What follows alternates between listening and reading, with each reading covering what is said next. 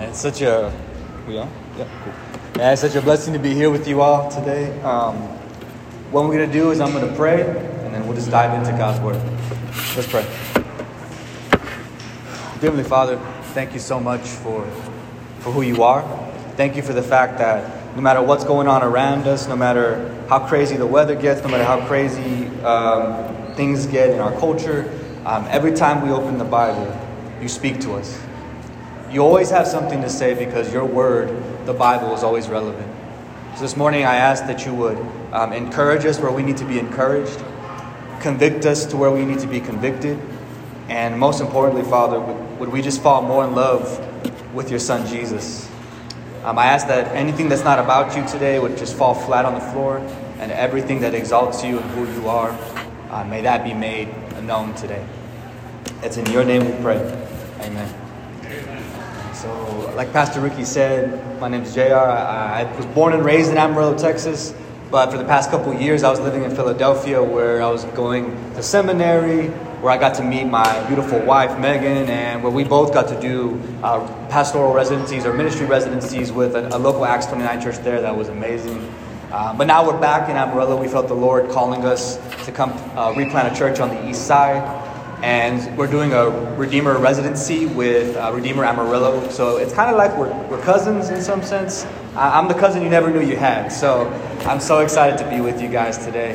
Um, but you know, just thinking about our time back in Philly, um, our last couple weeks there, uh, our pastors and, and co-workers actually threw us a, a, going away party. And at this going away party, it was, it was, it was awesome.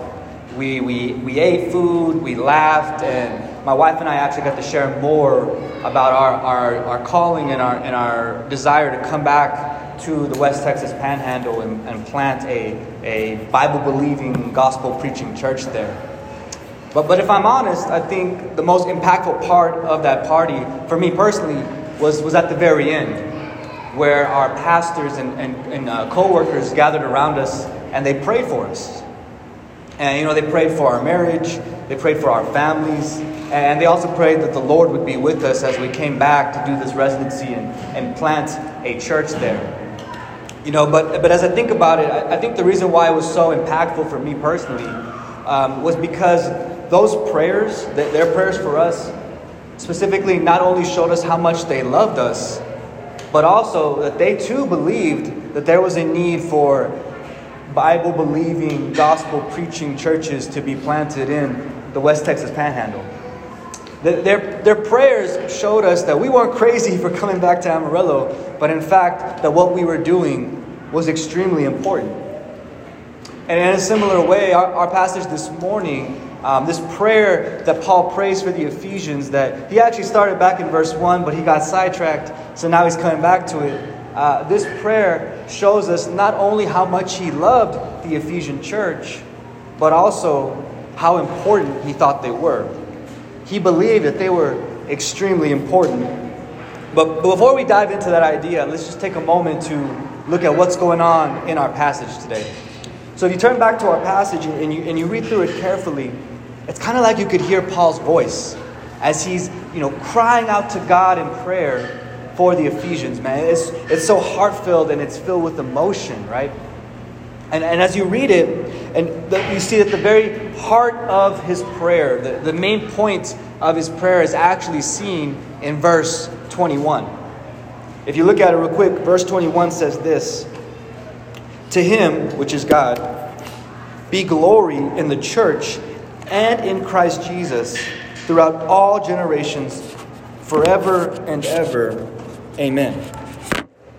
You see, at the, at the heart of Paul's prayer, you know, at the main point of it, what we learn is not only does he love the Ephesians, not only does he have this deep love for the Ephesian church, but also that he believes one of the most important truths that the Bible reveals to us.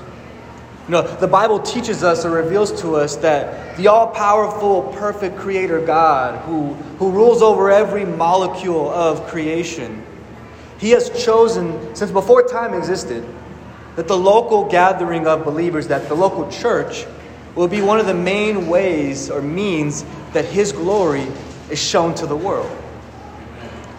But basically, the local church reflects God's glory. And, that, and, that's one of the reasons why Paul was so passionate as he prays for the Ephesians. It's because he understood that the Ephesian church was a local outpost that would show God's glory to that surrounding area. And I hope that truth doesn't get lost on us this morning. See, what, what you guys have done by coming to church here, what, what, what you have done by planting Redeemer Borger, is that you guys have established a local outpost by which this city and this, and this county will be saturated with God's glorious gospel, with His glory. What you guys are doing right now, and what you've been doing for the past couple weeks, and what you're going to be doing in the future, all of that is of cosmic and eternal importance. It's very important. So, with all that in mind, I think the main challenge of our text this morning, or the big idea for the sermon, is very simple. It's this pray for your church.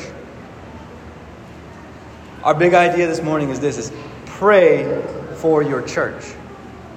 Since uh, what we're doing here is of cosmic importance, since the local church is called to be an outpost for God's glory, our passage challenges to and gives us a model for how we should be praying for our local church, how we should be praying for Redeemer Borger. And if you read through the passage carefully, you'll actually see three uh, petitions or, or prayer requests or things that you should be praying for your church.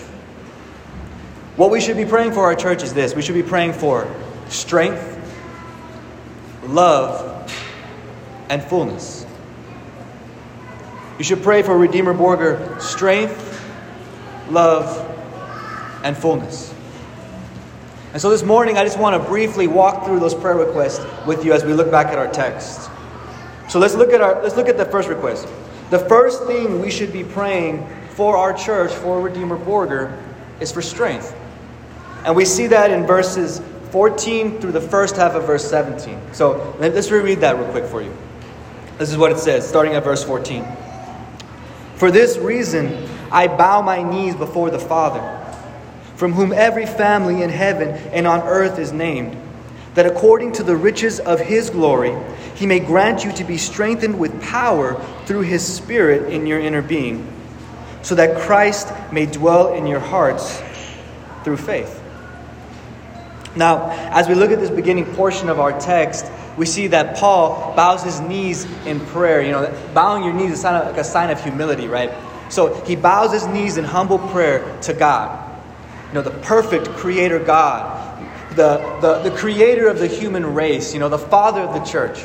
He bows his, his, his knees in prayer to the all powerful God.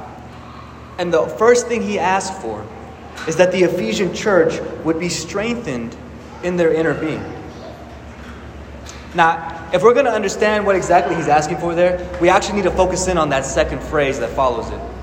The second phrase says, that Christ may dwell in your hearts through faith. Now, in the original language, this phrase typically referred to the idea of Christ not just only being present in your heart, but actually ruling over your heart. It's the idea of Christ ruling over the center of your will, your intellect, and your emotions. It's really the difference between Christ just being a guest and him being enthroned and, and, and making himself at home in your heart. See, what basically what Paul is praying for is that he's praying that all that amazing truth and theology that's seen in these previous chapters of the book of Ephesians, he's praying that all of that would be seen practically in the lives of the Ephesians by Christ being enthroned in their heart and ruling over it. Know, he's praying that that awesome truth about God being the perfect creator God, that he is the father of the church, uh, he raises spiritually dead people back to life, uh, Christ overcoming all the evil forces through the cross. He's praying that all that amazing theology would have practical implications on the lives of the Ephesians. And, and what I think that request really reminds us of is that all the truth and theology we learn as Christians is not just meant to stay here, it's actually meant to come here.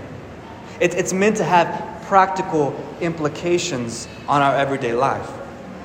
And this will really set the tone for the rest of the book as you read. It's going to see a lot about how the gospel, how theology and truth have practical implications for your life. But man, if we think about this, it really cuts us deep, right? Because although it's true that, that, that God is all powerful, that, that Christ deserves the throne of our hearts, it's our natural human tendency to reject Christ and to take the throne ourselves, right? I mean, everyone's cool with Jesus until it comes to the fact that he's not supposed to be a side dish on your life. He's actually supposed to be the king on the throne, right? In some senses, our lives are characterized by us being glory thieves. We think we deserve the throne. That's what our lives are like. And I think the best example of this is actually seen in Genesis chapter 3. What does the serpent tell Eve? You can be like God. You can have the throne. But, but the problem with all that is that as we live our lives and we see the natural breakdown of our bodies, right? We see all the unloving ways we treat our families and, and our neighbors. And even we see the, the types of immorality or the sin that we can indulge in. We're just constantly reminded that we are limited, jacked up, messed up people, right? Although it's our natural tendency to be glory thieves, Life reminds us every single day that we don't deserve the throne. Yeah, and that's the truth. But look at the encouragement in our text. You see, Paul prays that the Ephesians would be strengthened or that Christ would be enthroned in their hearts through the power of the Holy Spirit. You see, the only thing powerful enough to change glory thieves like you and I is the all powerful God Himself. You see, when we come to God with the empty hands of faith, and we tell him, You do what I can't do. Do in me what I'm incapable of doing. Change me. What happens is through the power of His Holy Spirit, He strengthens us to dethrone ourselves and our idols and to submit to Christ taking the throne in our hearts. Right? And so think, think of it this way. Think of it this way. When you buy a house that's a fixer upper, right? And you move in and you see the leaky roof, you see all the trash, on the ground. You see the, the old school panel um, paneling on the, on the walls, right? You, you, see the 70s shag carpeting that has that funky smell, and you're really afraid to ask what that is, right? right? When you see all that, what, you, what do you do? You, you begin this process of remodeling the house, right? You remodel it to meet your needs, and eventually it becomes a reflection of who you are. And in the same way, when Christ is made at home in our hearts and he's enthroned through the power of the Holy Spirit, what he does is he begins to do a spiritual renovation in us in order to become a suitable dwelling place for him, and eventually we will reflect his character. See, the church glorifies God by being filled with people who are being spiritually renovated every single day by the King of their heart, Jesus. That's why we pray for strength for our church. That's why we specifically pray for strength in Redeemer Borger. So let's just take a moment, though, take a step back and ask what the practical implications of this for us. What does this mean for us today? I got a question for you guys. Here's the question What would it look like for Christ to make himself at home in your heart?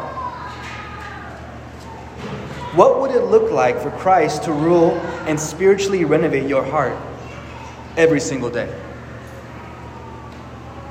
Well, I know there's probably like a million answers you could give to that, but I think the most simplest way we can answer the question is by taking, following Paul's lead, and just embrace a regular prayer rhythms in our everyday life. See, prayer is the language of dependence, right? Prayer is the best way we say, Christ, you deserve the throne, not me. Prayer does that.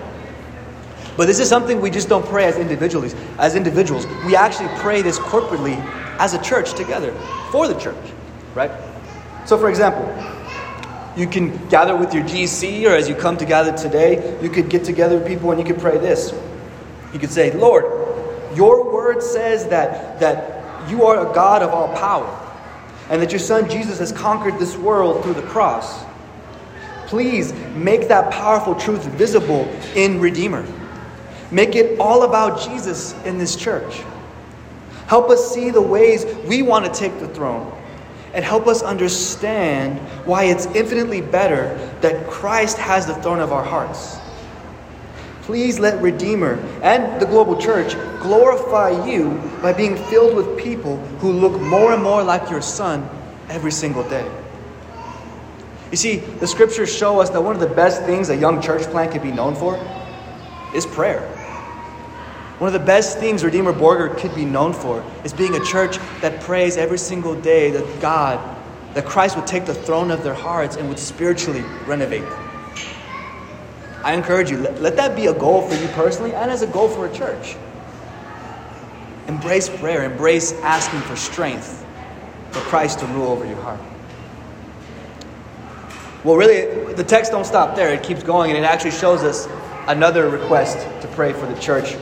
See, let's read on. See, the second thing we pray for our church, for Redeemer Borger, is for love. And we see that in the second half of verse 17, all the way to the first half of verse 19. Let's reread those real quick. Starting at the second half of verse 17, it says, That you, being rooted and grounded in love, may have strength to comprehend with all the saints what is the breadth, the length, and the height and the depth, and to know the love of Christ Jesus, of Christ, that surpasses all knowledge. You see, as we read through this second part of the, of the text, what I find so interesting is that Paul does not ask that the Ephesians would love Jesus more. I mean, in other books or epistles of the New Testament, he asked for that, but he doesn't ask for that here. Instead, if you look really closely, he asks that the Ephesians would be rooted and grounded in love.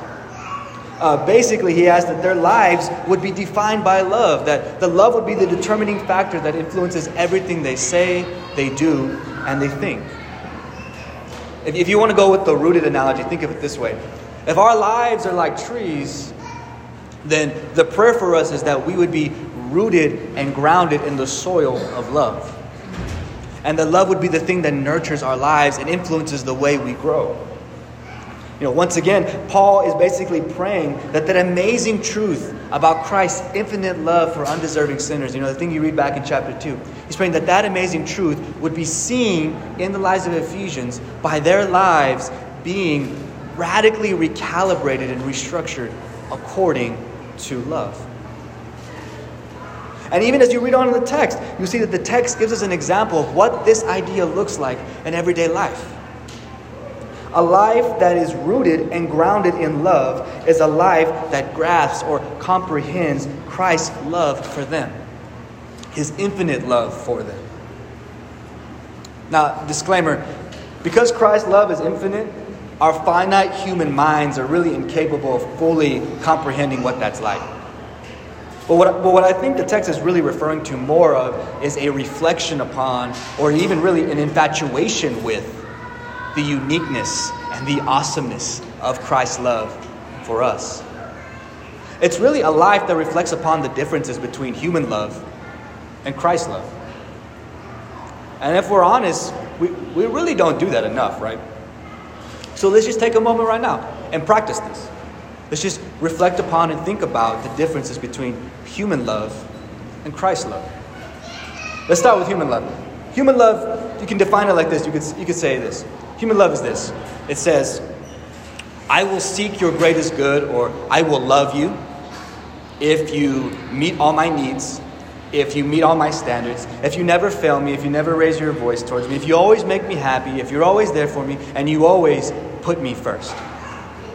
But if you don't meet all my needs, meet all my standards, uh, if you do raise your voice at me, if you do fail me, if you're anything less than perfect, I will not love you. Basically, that's human love, right? You sum it all up. That's what human love says. That's how human, human love thinks. But now let's just look at our text and see how the text describes Christ's love for us. Christ's love is so wide, its breadth, it's, it's so wide that it encompasses the whole world. It doesn't discriminate, it's for men and women of every tribe, nation, tongue. His love is so long, it lasts forever. No matter how jacked up or messed up we are, we can't wear out Christ's love for us. His love is so high that it grabs people like you and I, jacked up, messed up sinners who are undeserving, who are on our way to hell. It grabs us, it makes us right with God, and it carries us to heaven. And it's so, this is my favorite, it's so deep that it reaches into the depths of our brokenness, no matter how ugly or painful that is. That's Christ's love for you and I. Man, man just, just let that sink in for a moment. It's amazing. But before we move on, I, I want to point out one last thing. You know, as the, as the text talks about reflecting upon the differences of Christ's love, really reflecting on his love, it says something interesting. It says that we should do this reflection with all the saints, right? See, what this is meant to say to us is that ref, this practice of reflection is not just meant to be individual, it's meant to be a corporate thing, right? We are meant to gather together to, to reflect on, to talk about, to, to remind each other, to encourage each other, and to practice on each other the love of Christ. Right? See, God is glorified when His church is filled with people who are rooted and grounded in love. When His church is filled with people who cannot just get past the fact that Christ would love a broken and jacked up person like myself. That's why we pray for love for Redeemer Borger. Once again, I just got a question for you guys, right? Here's the question How is God calling you all corporately to reflect on the incomprehensible love of Jesus? How is God calling you as a church to reflect on Christ's love for you? You know, you, you could, once again, you can answer that a million different ways. But I really do think the simplest way you can answer this question is just to commit to community. I'll reword it like this. Basically, the answer to the question is commit to a gospel community. Gospel communities are something we do not just because it's very churchy, right? This is, this is what church people do. No, it's one of the main means by which we gather together we reflect upon, we encourage each other with, we remind each other with, we practice on each other the gospel of Jesus. The message of Christ's infinite love for undeserving people like you and I. You know, I, I, I say this from personal experience. I have felt the blessing of this. Um, a couple weeks ago, my wife tested positive for COVID. And so we were on lockdown for two weeks. And I'll be honest with you, I, I was really scared because I didn't know what was happening. Oh, I didn't know what was going to happen. I didn't know what was going to come. But man, we felt, we saw the manifestation of Christ's love in so many different ways through our own gospel community. Through the, the calls, the texts, the soup, the cookies, all of it. We saw Christ's love for us. We were reminded of Christ's love for his people. And that was a blessing we saw the manifestation. We saw the glory of God in those moments. Redeemer, I, I really encourage you. Pray for love for Redeemer Borger. Pray that this church is filled with people who are rooted and grounded in love, with people who just can't get past that God would send his son into the world to live the life we could never live, to die the death we deserve, to resurrect for undeserving people like you and I. I pray that's the case for you guys. Well, we look we finish up this prayer in the very last phrase of verse 19 and we see the last thing we should be praying for our church. The last thing we should be praying for our church is for fullness. And we see that in the very last phrase of verse 19. This is what it says really quickly. That you may be filled with all the fullness of God. But man, there's so much jam packed into that small little phrase that I think we need an illustration or an example to help us get our minds around it. So when you read this phrase, imagine going to the beach, right? And you see the ocean. it's, it's, it's beauty, you know, its power as it, you know, the waves hit against the rock, you know, how it smells, how awesome it looks, how vast it is, its, its, its fullness, right? And then imagine you took a water bottle and you stuck that water bottle into the ocean water and you let the ocean water fill up the water bottle. Now, you didn't put the whole ocean into that water bottle, right? But that water bottle is filled with the fullness, the beauty, and the power of the ocean. In the same way, when we are united to Christ, when He saves us, we are filled with the fullness of God, with His love and His power. And, the text really talks about it not just being a one time thing, but a continuous thing. See, as we pray that we would be submitted to Jesus, as we, as we reflect on the incomprehensible love of Christ, we're being continuously filled more and more with the fullness of God, with His power and His love. And as we are continually filled with His power and love, we become reflections of that power and love. We be, basically become reflections of that amazing truth and theology you guys have been reading about for the past two chapters. I love what uh, theologian D.A. Carson says. He basically says that we become all that we're meant to be, all that God desires us to be, basically. See, God doesn't just wish that we'd be raised from death into new life. He also wants us to be reflections of that power and love in Christ Jesus that raised us from the dead. Right? And here's what's so encouraging about that, really. See, as we become reflections of Christ's love and power, what we naturally end up doing is that that's, that fullness overflows and we naturally begin to sacrificially love our city. We sacrificially love our church community and we boldly proclaim the gospel. We live out that amazing truth and theology. We live out the gospel. We don't just speak the gospel, we do it in word and deed. And really, our hope should be that when people, that we're so filled with the fullness of God, that we're so filled with Jesus, that when people poke us, that we should bleed out God's love and power in Christ Jesus. That we should bleed out the gospel. You know, I think about it. Uh, my pastor in Philly told us a story one time where he was, he was pastoring in New York, and there was an older lady who was in their congregation. And due to health and other things and age, um, her, her mental capacities were, were kind of going. And so in the middle of service for years, she would just randomly yell out. She, she'd be like, Praise Jesus! You know? She'd be like, Praise the Lord! And you're like, What? Like, what? What's going on? You know, like, and, and for a while, you know, the pastor told us, he said, he said, it went from being funny and cute to being kind of annoying, but then it went to being amazing. Because here's the truth as we get older, and as our, through health or whatever, as our mental capacities begin to go, the filter leaves, right? You don't hide anything anymore. And people get to really see what's on the inside of you.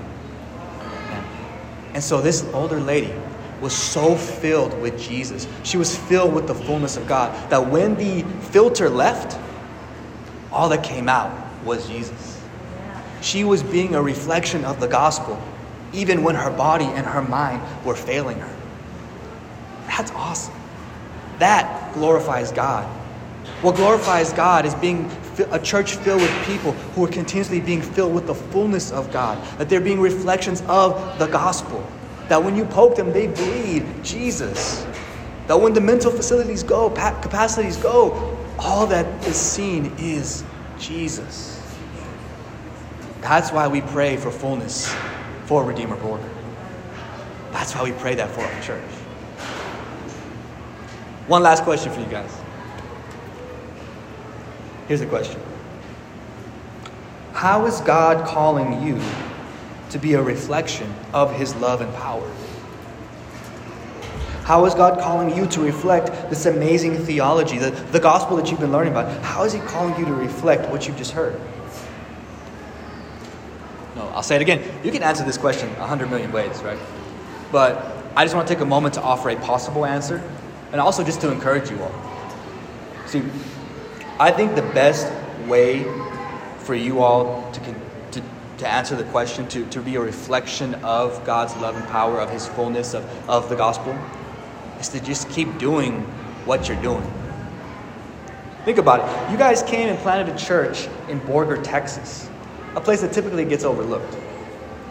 You, you did this not because you were bored or you didn't have anything to do, but you made the sacrifice because you knew that this city needed the gospel. You knew that people needed the gospel. And I know it's hard. And it hasn't been easy, and it's going to still be hard in the future. But I really want to encourage you. As you guys continue to gather and hear the word preach, sing, disciple those young kids over there, pray for each other, meet in your GCs, love this city.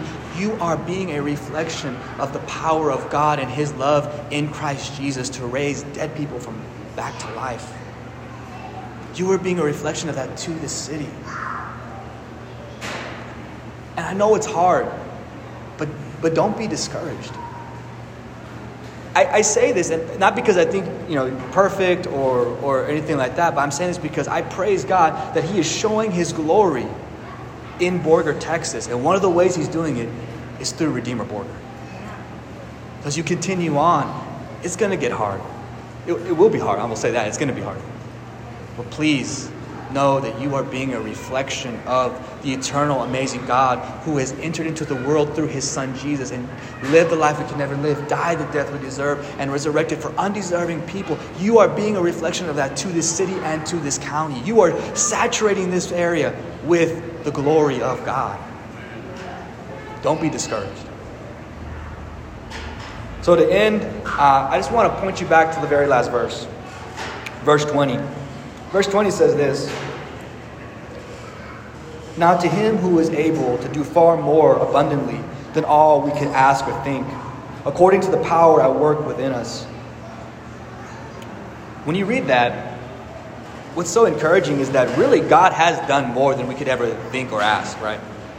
He not only has raised um, spiritually dead corpses back to life, uh, not only has He created this new supernatural family called the church, but he's also commissioned this newly alive family to be ambassadors for his glory. And this family is sustained, it's kept going, not because of us, but because the eternal, powerful God who can do more than we could ever think is working within us. Man, that's awesome. So I, I want to encourage you, you know, if you're here today or you're listening to this later on and, and you're just checking this out and you don't consider yourself Christian, not religious, maybe you came and you want to see why we do collective karaoke every Sunday, um, I want to talk to you real quick. My, my encouragement to you is please repent and put your faith in Christ Jesus. Admit the ways you've rejected Jesus and trust that He's the only reason why you can be made right before God. Enter into this cosmically important family that's doing cosmically important things for the eternal benefit of this city and county. It's my encouragement to you.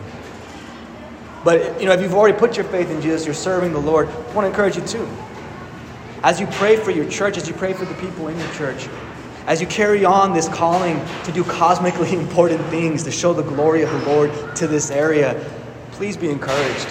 The God that saves you doesn't leave you hanging.